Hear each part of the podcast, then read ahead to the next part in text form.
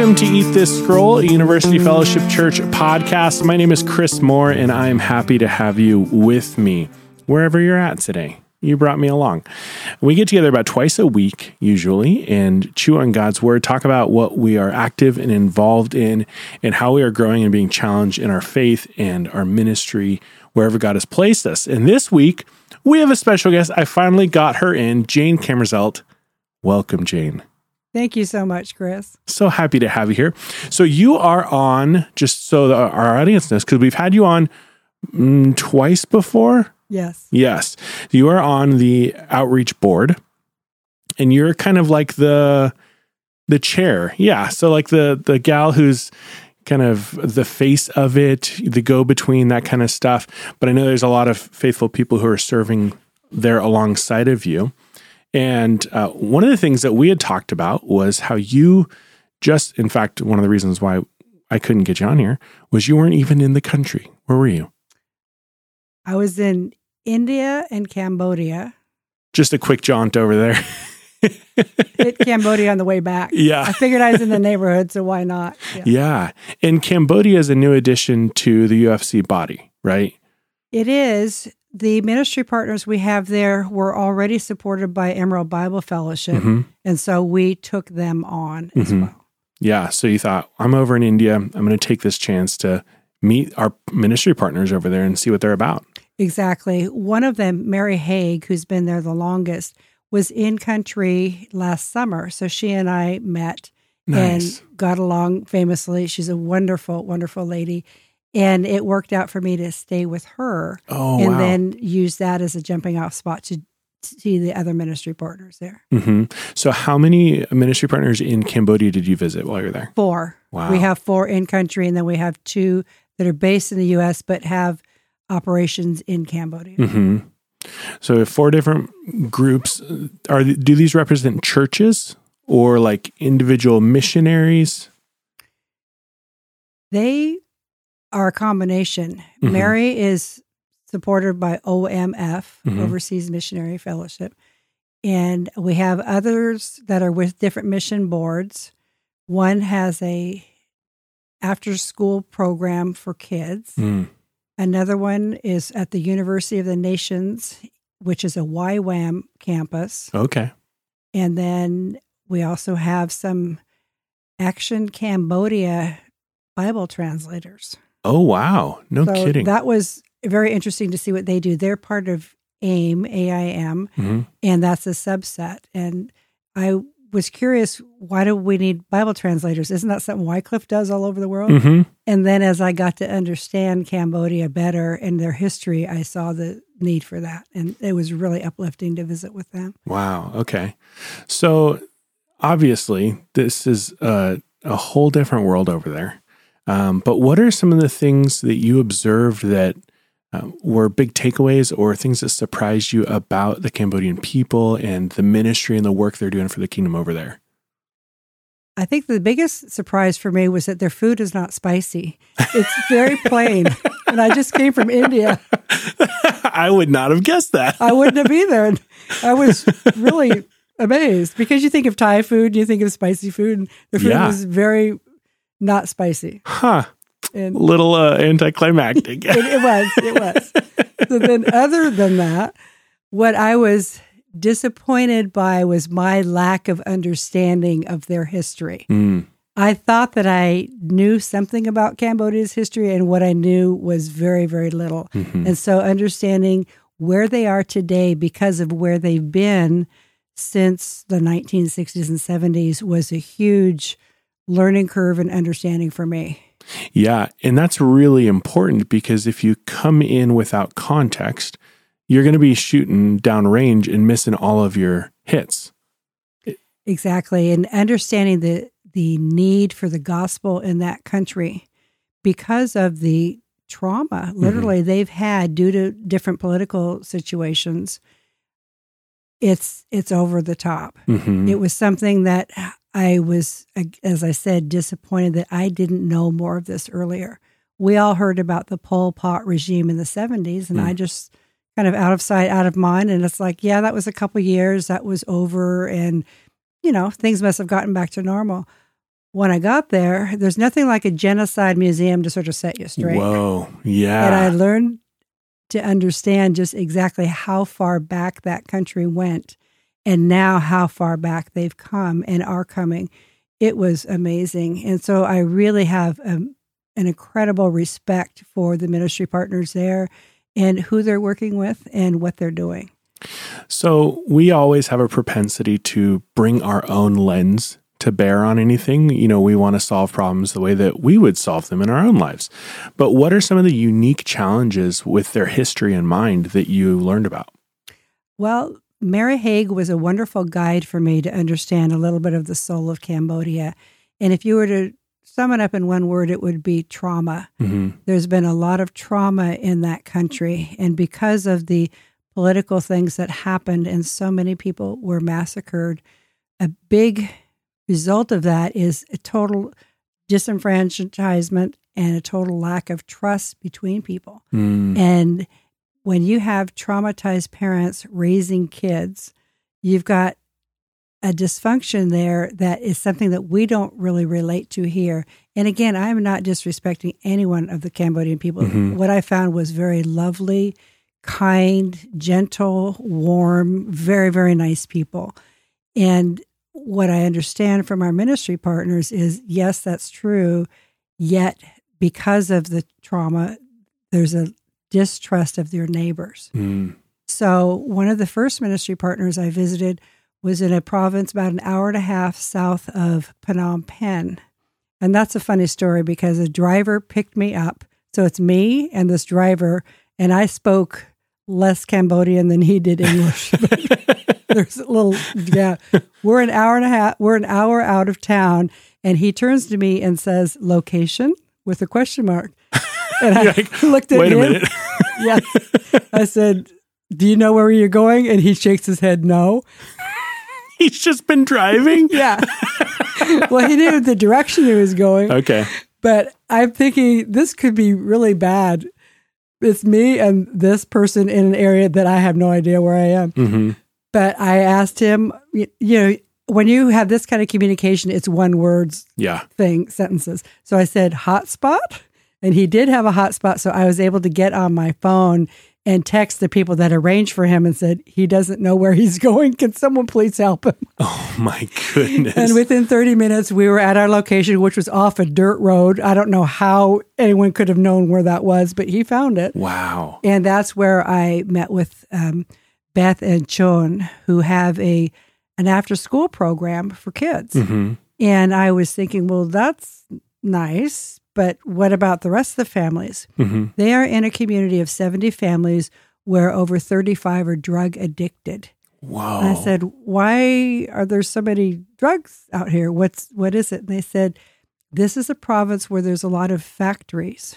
Mm. And sometimes people use these drugs and they might even be given these drugs to work harder. And so the drug problem there is just ripping apart the community. Wow. And the ministry there is to the kids. Obviously, it's to the families hmm as the families can, but it's mainly the kids because they're the ones that are sober. Yeah. And they said, You wouldn't believe how this has changed the communities. Again, a need I would not have perceived, hmm but they do. And to see how they touch these kids was really wonderful. They have an after school tutoring program, they have some English classes, they have lots of different activities. It's a safe place in the neighborhood for the kids. In a neighborhood where there's lots of fences around the houses, hmm where they said in this neighborhood, people don't trust each other Wow. and people steal from each other because of the drugs. And it's it's like a lot of places probably here in the US too. hmm And they are that bright spot in the community. And it was really lovely to be with them. That's incredible. All because of a after school program. Yes.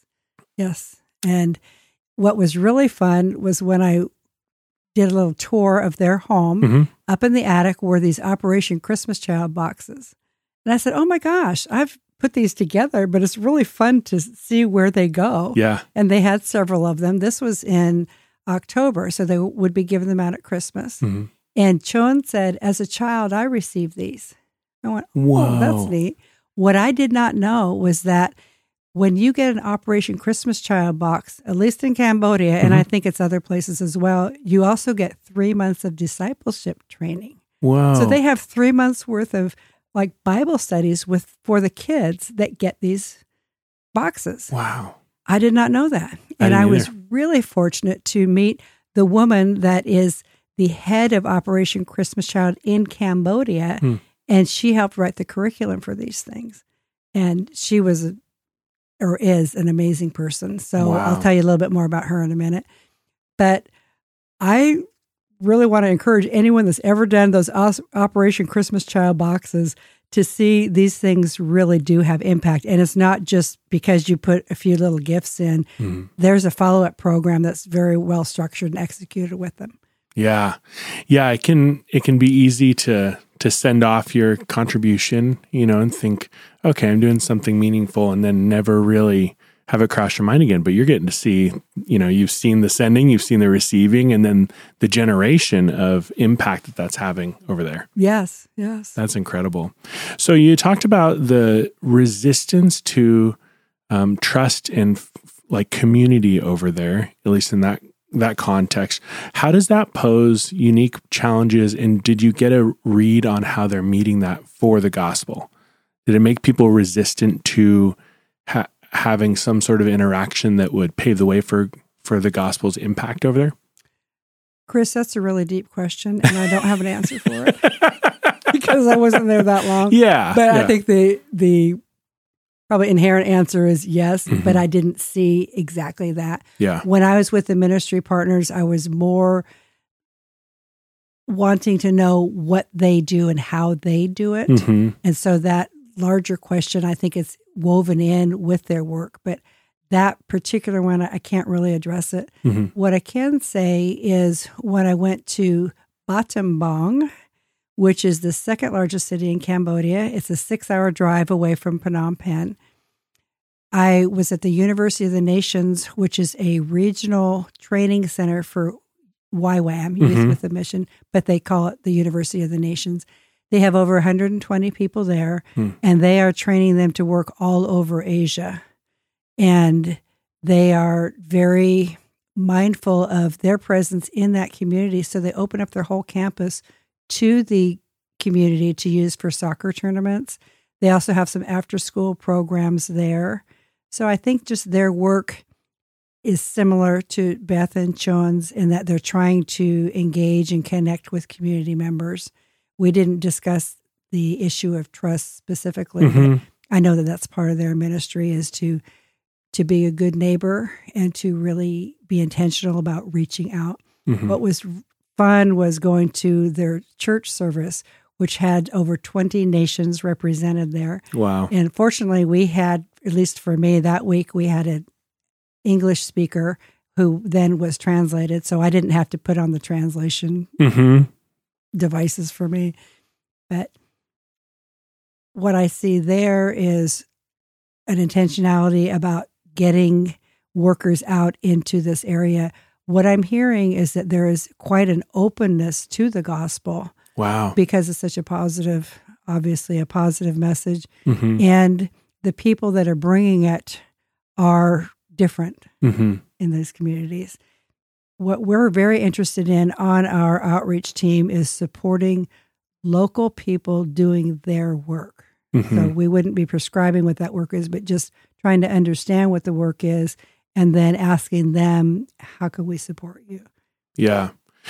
Yeah, just in lieu of my previous comment about the lenses we bring, that that seems to be pervasive in how we view missions and outreach as well. Were there uh, presuppositions that maybe over years you've seen, or on this specific trip you've seen really challenged and that have been adjusted as far as how we've traditionally viewed what it looks like to go and serve a community? Well, I've spent a lot of time and taken a bit of effort to understand sort of what I call the new way of thinking about missions. It's not that new because it's it's been changing for the last 20 to 30 years. hmm But I am the product of a missionary who went to Japan for 60 years Mhm. and indirectly through him I came to Christ. I did missions work myself and I started learning probably my first aha book was The Hole in Our Gospel by Richard Stearns, Mhm. former president of World Vision US, who talks about the North American mindset of missions being we're going to going to give you something to help you with your deficiency. hmm We're going to build something for you. We're going to make something for you. We're going to address your lack. hmm And there wasn't always, or if any, input from the recipient. hmm Well, that is being turned on its head. And now missions is very much about listening to, understanding from, and coming alongside and if actually behind the people that God's called in those countries to do the work. yeah. And so that's very much our model in India. That we support Indian people that are serving their own people and they're doing it their way. We do help them with some advisory Mhm. things, maybe some best practices, but we're really not prescribing what they should do Mhm. because we don't get what they should do. They get what they should do. So I, I think if there's one big change, it's it's the mindset from going from thinking a service project, you know, Mhm. going and building something is missions, Mhm. to really looking at it from the point of the recipient. What are they getting? I'm not disrespecting people that go and build something. We have Sure. some wonderful people that that do that. Mhm. I'm not even going to question motives or start calling it service project versus missions. Sure. What I'm looking for is for people to check their own heart when they're doing these.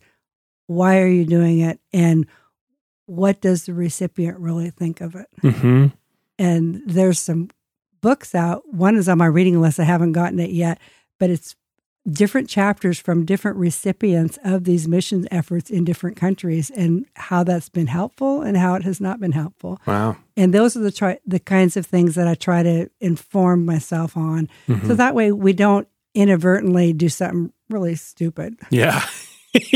because what I have found in these other countries, of course, I'm the American guest, so people, I do have privilege. People are very deferential to me. yeah. And what I find is that it is so common in these cultures for people to not tell you when something is not helpful. hmm I mean, you really have to pull it out of them to Yeah. find out that, okay, that really didn't work. hmm And I think it's incumbent on us to learn ahead of time before we embark on some kind of endeavor to really do what we can to inform ourselves, to ask the right questions, but also just to understand what really works and what doesn't.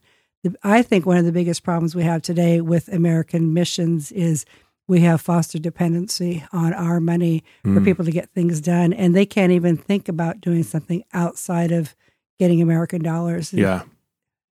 we are complicit in that, and, and Yeah. I, I think it's time to rethink that hmm because it it's not helpful and it's Mhm. not healthy. Yeah, I think that there's there's clearly a, a a positive heart somewhere in there, but then there's a lot in there that could be um, could be driven towards this is the easiest solution is to send money or to send these things. Uh, and, and while it, like you pointed out, these are important things. These aren't the most important or most impactful things that can be done to serve the kingdom in these other countries. I think, and I think you'd probably agree that it it probably takes a lot of humility to walk in and, assume I am the one who doesn't know, because it's it's probably easy for us to go, well, we're you know we're not a third world country, and so we've got pretty good idea about how things work, and then you walk into somewhere like that, and you you go, well, let me tell you all the ways that I can fix this for you. You do. I know on my second trip to India, let me back up. My first trip to India was just to observe, hmm and basically it was shell shock because the country was so different in a wonderful way, but it was just, oh my goodness. The second trip was more to really try to listen and try to observe. And what I saw I needed to do was to suspend my thoughts of what I thought was right and wrong hmm in a lot of areas. Not in the gospel area, of Right. course, but as far as just some cultural things hmm and as far as the way people do things, I have such biases and prejudice about, well, this is the right way to do it. Yeah. This is the way you should parent. This is the way you should relate to each other. This is the way you should. And then I realized, and I think God really was merciful to me and he showed me you need to just suspend all that. hmm And if you're going to really serve these people, if you're going to really love them, you need to just check that stuff at the door. Yeah. And so I do. And I found that it made it, it much more easier for me to see and understand when I backed off of constantly thinking, oh my gosh, what are they doing? what are they thinking? yeah. And and I realized it's not like we have it together here in the US. Right. That's just my norm. And so if it's off of that norm, then I think there must be something wrong with this. hmm And I had to really get off of that. In my trips to Guatemala, which I go with the medical team, I'll Mhm. be going for my 10th time in in March. Wow. I learned quickly we don't have it as together as we think. There's a lot of real pluses here that these people in this culture have. Even though there's a physical lack, there's another piece of things that they do and the way they do them that we can actually learn from. hmm And I've tried to have that attitude when I go to any different country is to think, what can I learn from them? hmm And that helps me to be, I think, more effective in relating to ministry partners. Yeah, I especially love, uh, especially Latin American cultures, the communal aspect of it and the the tight knit familial relationships that they have, the hospitality. You know, we can tend to be uh, individualistic, and there are parts of that I like, and there are lots of parts of our individualism that I don't like. That is so true. Just a little aside, after I went to Cambodia, I literally visited six countries in two months because I was also in Egypt, Jordan, Singapore, and Qatar. That's it, Jane. But but by looking for what can I learn, what can I glean, that mindset has really helped me. It Mhm. not only helps you to relate to people better, but my eyes are just more open for what's something that they have that we don't have. Mhm. What's a way that they look at things that we don't. And I just find that it's a lot more interesting than always thinking that the American way is the right way. Yeah. How do you see those skills translating here? Because not everyone's going to become overseas missionaries, um, obviously, but all of our listeners, for the most part, I do see the statistics, and we've got a couple out of country listeners, which is kind of fun.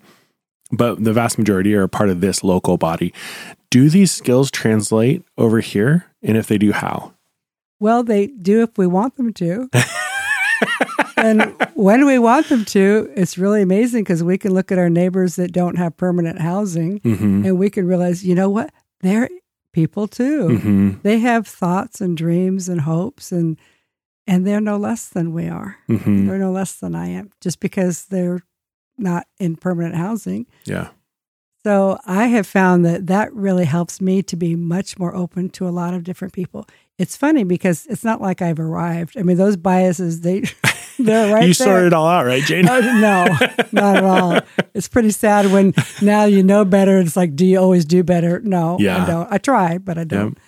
And so I've just found that I can really dial that even back to closer to people that maybe I don't like so much. And I can realize, you know what? They have value too. Mhm. They have worth. They have something to contribute. Mhm. And when I can look at people that way, it's like, oh, maybe that's how Jesus wants me to look at them. They're amazing as well. Yeah, not with the eyes of our flesh or this world. Yeah. Or, or just the way in our country everything is so ranked. hmm It is in other countries too. So I'm not putting the U- U.S. down at all. Mhm. The good thing about leaving here is when you come back, you appreciate so much that we have here. We have a lot of real positives here.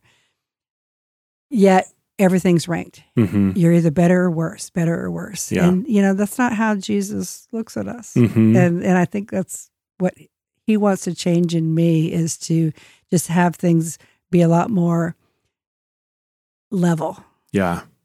Well, there's an, a piece in there that is attached to the idea of the Imago Dei, right? We're made in the image of God.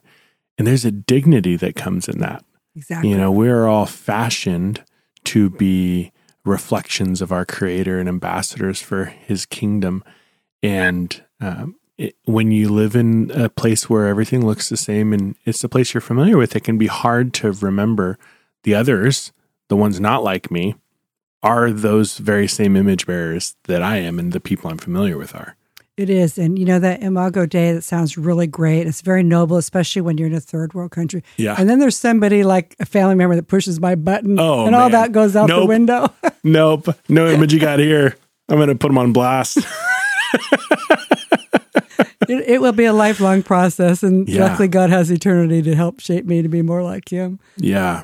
And I appreciate you saying that because when you when you really stop to consider even just the fraction that we can without exposure, it can be really overwhelming to face these things. But remembering we're all in process, you know, you can go to six countries in a couple of months and um, you know, make multiple trips and you still feel like I'm still just getting a handle and still struggle with some of these challenges. Abs- absolutely. My heart here in the United States is that we can lean into overcoming these things with our neighbors that don't have the same skin color that we do hmm and that don't have the same. It's not just the same cultural background, meaning immigrants that are here, but Sure. our own United States citizens that are Mhm. here. I have a real heart for unity among different ethnic groups and Sure. different races. And it, it sounds kind of cliche and kind of Mhm. noble. As I am learning about the divides that are there, I feel like I'm just a babe in understanding why these things are this way. And the Mhm. more that I learn just about our own US history, the more I realize I've got some work to do for understanding and I've got some work to do to check these biases. Yeah. Yeah. Every person has a culture, every person has bias, every, and I think uh, one exercise that I've just recently taken a look at is, I, I'm going to mispronounce it, but I think it's genomics, genomics. And it's the idea of taking inventory of your own, why you think the way you do, why you feel the way you do, and really getting to the bottom of decision making and, and personal biases and, and prejudices as well, of course. But, um, I think the more we can step away from those and into a gospel perspective on things, a lot of these other things start to reconcile in ways that our flesh wouldn't cooperate with prior. What I found for me is that the more I see I need to work on, the more it can be discouraging. But Mhm. we as believers, we've got the shortcut Mhm. we- because the scripture, if we really do follow the scripture on how we are to treat people and how we are to look at people, and especially knowing that God has forgiven us and He Mhm. loves us unconditionally, we have sort of the fast track to be able to do that. Yeah. And so I am really hopeful and I'm encouraged that I don't have to feel overwhelmed by, oh my gosh, I've been thinking this all my life. But I can really lean into what does the Bible say and and just let the scripture soak into me and let, Mhm. let the spirit inform me on how I should relate and how I should live and and disregard those fiery darts that tell me that you're blowing it or you're not getting it or you Mhm. made a mistake. But you know, I really, for me, what has worked is leaning into the word on what does God say, his truth about who I am in him, and then also who my neighbor is in him. And that really gives me a lot of encouragement. Yeah. Amen. We got a good father. We Amen. do. Well, Jane, this is a delight. It's always really encouraging to get to visit with you, even just not in this context. Obviously, that's when we do most of our, our visiting, but um, just to hear about what God is doing in these other countries and and the privilege of you getting to share that with us in uh, in you know just a small twenty minute or so little time, but it's it's valuable to me. So I appreciate you making the time. Thank you. I just feel honored to be able to do it. So I really appreciate your time. Yeah, course. My pleasure. Well, listener, there's a lot to chew on here. Um, a lot of things that we can be encouraged by and grow in. And I know personally, I feel both of those things encouraged and challenged. So hopefully you take some time to pray about it, search God's word, and consider how do you view your neighbor? How do you view those people around you? And, and what do you view as your responsibility in treating them uh, with gospel, the gospel in mind and God's word in mind? Um, so chew on that. Yeah. And we'll get you on the next episode. Bye. Well, thanks for listening. Thank you to our guests for coming and sharing what they've been chewing on in God's Word. We produce these podcasts and release them twice a week, so please subscribe so you don't miss out on one. And don't forget, love God, love your neighbor, and make disciples.